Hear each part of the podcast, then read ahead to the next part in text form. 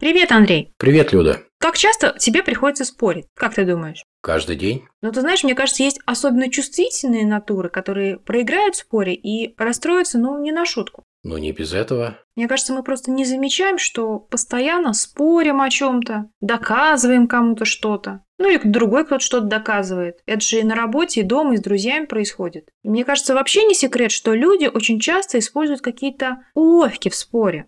Вот как ты считаешь, это нормально или ненормально? Для меня это признак слабости. Не знаю, мне кажется, это не в слабости дело, даже не в морали какой-то, но в том, что 9 из 10 человек все равно их используют.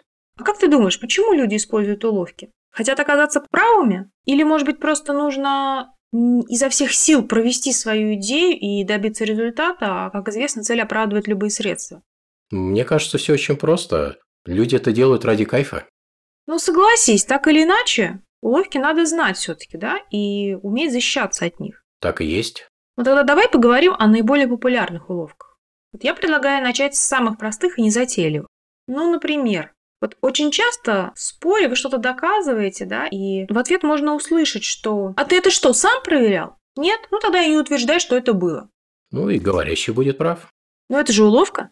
Да, конечно. Но она уловкой является только для тех, у кого с картиной мира, ну, скажем так, швак. Ну, вот тогда давай спонтанно попробуем сейчас это разыграть. Да, простите, друзья, мы не готовились, мы такие вот шалопаи, поэтому сейчас будет экспромт. Да, мы шалопаи. Ты постоянно говоришь, что картина мира должна быть обоснована собственным опытом, иначе она не будет соответствовать реальности. И человек с такой картиной мира не сможет успешно решать свои жизненные задачи. Вот представь, ты составляешь карту местности, и тебе потом надо будет пройти по какому-то маршруту, используя эту карту. Одно дело, ты используешь аэросъемку и на худой конец ногами идешь по местности и рисуешь вот эту вот карту. И с высокой долей вероятности ты отрисуешь карту тогда адекватной этой местности и будешь точно в этом уверена. Ну хорошо. А совсем другое дело, если ты будешь отрисовывать карту на основе, ну скажем так, рассказов своих друзей. И вопрос, когда карта будет более адекватно отражать местность? Ну ладно, убедил.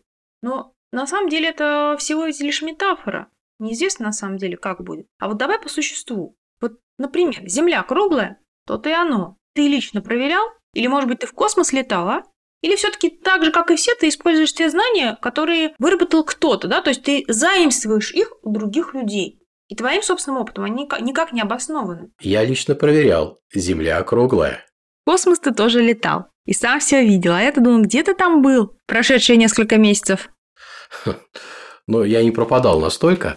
Но вот очень давным-давно я когда-то был на море. И я был в порту. Лично все видел. И что? Вот если ты поедешь на море, взгляни на горизонт. Когда в порт заходит корабль.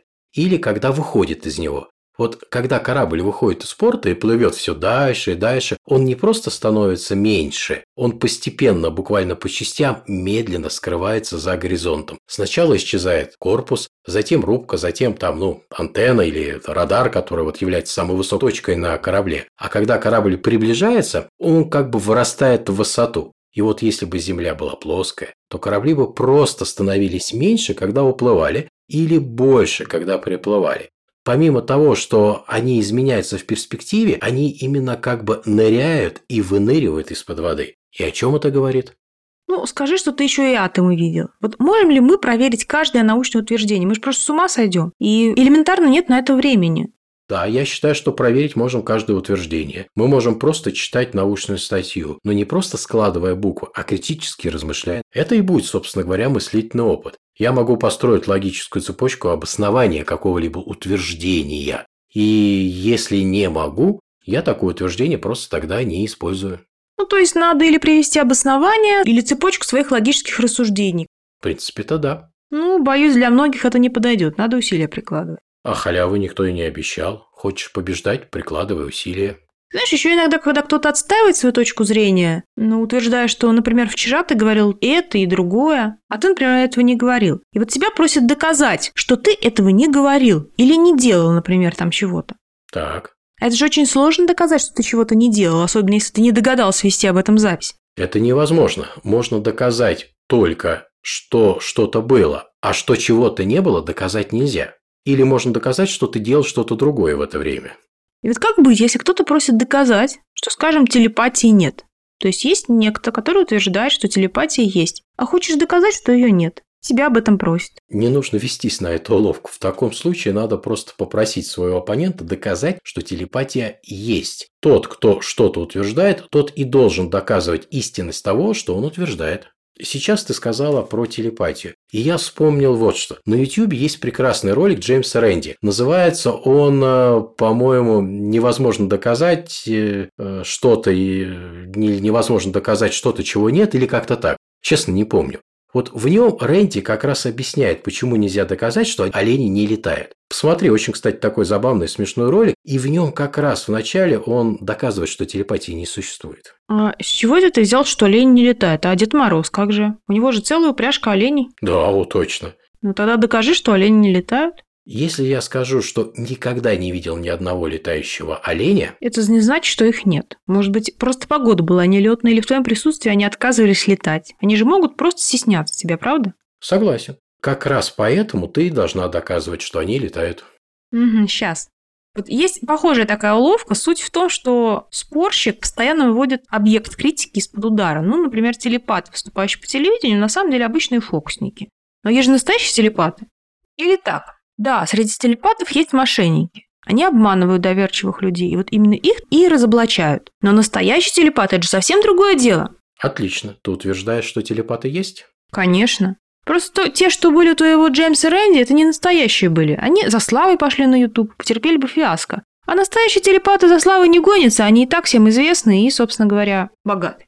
Ну так прекрасно. Докажи, что они существуют. Докажи, что существует хотя бы один из них. То есть мы тут также даем карты в руки тому, кто что-то утверждает. Да, если кто-то что-то утверждает, он и должен это доказывать. Нельзя доказать то, чего нет. Можно доказать только то, что есть.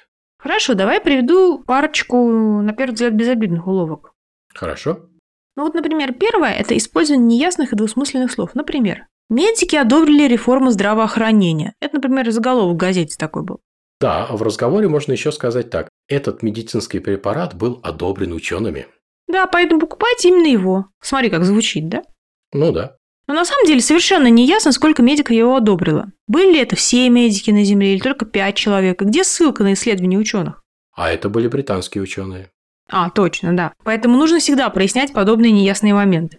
Предугадывая, что ты захочешь прояснить, я могу тебе немножечко усложить жизнь и сказать не просто, а, ну, например, ученые одобрили этот препарат, а вот так. Ты же умный человек, держишь руку на пульсе, и ты в курсе, что недавно ряд ученых одобрил этот препарат. Все уже в курсе, и я думаю, ты тоже.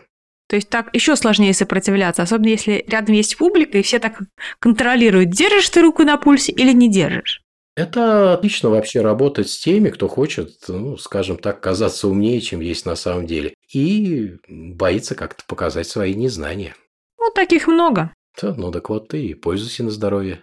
А еще часто любят сознательно сужать или наоборот расширять утверждения, которые доказывают. Ну, например, в быту. Для того, чтобы легче доказать свою правоту, можно так сузить тезис и для более успешной критики его расширить. Например, сказать не «поведение Андрея легкомысленно», а «все мужчины легкомысленны». Ну, это вообще очень, честно говоря, легко опровергнуть.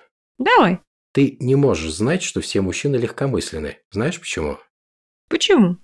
Сколько там у нас населения планеты? Ну, я знаю, что в России 140 миллионов, а население планет, по-моему, миллиардов восемь. И сколько из них мужского населения? Ну, думаю, половина. Ты с ними просто со всеми не знакома, и жизни не хватит, чтобы всех узнать. Следовательно, и не можешь утверждать, что все они легкомысленны. Угу. Слушай, ну вот сейчас поговорили про такие простые уловки. Давай перейдем к более серьезным. Или, может, перенесем их на следующий раз? Сколько мы уже говорим? Ну, в принципе-то можно и завершить, наверное, уже. Ну что ж, тогда всем пока. Не попадайтесь на уловки в споре. Всем пока.